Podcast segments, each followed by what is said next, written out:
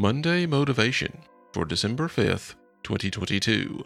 A Light in Dark Places.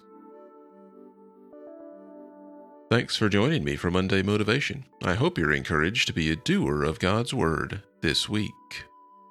Recently, an unbelieving coworker asked me if Christmas was real. I asked her what she meant by this, and her question centered around the fact that December 25th is not the actual date of Jesus' birth. Most likely, the birth of Christ did occur during a different time of year. After this conversation, I looked into this topic and found that celebrations of the Incarnation during this time of year, late December to early January, date back to the 3rd century. Fortunately, conversations like this give us a chance to communicate how the story of Jesus doesn't really begin in the manger of Bethlehem. The first chapter of John's Gospel is a great illustration of this. Listen to the first 5 verses.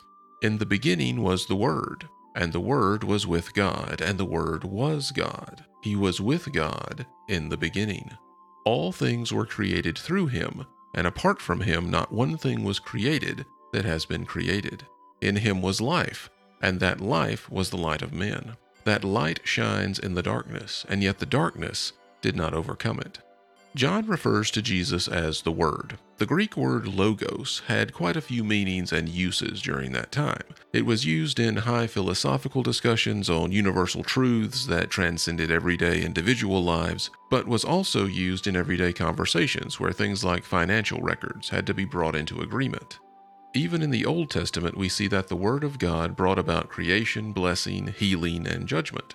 Jesus can also be universally applied in the past, present, and future, and for both the entire world and our own personal lives. Jesus wasn't just there in the beginning. He was active. He was the agent of creation. As God the Father spoke, Jesus was there orchestrating His commands as they came into being. The Trinity is difficult for us to understand. God is far beyond what we are in every aspect, His personality included. There is so much of God that it takes 3 personalities to represent Him in a way that we can somewhat understand. Mostly what they do is glorify one another, seeking to instruct and entice humans to know and worship all that God is. Jesus' coming means that we have the light and life that only He can give.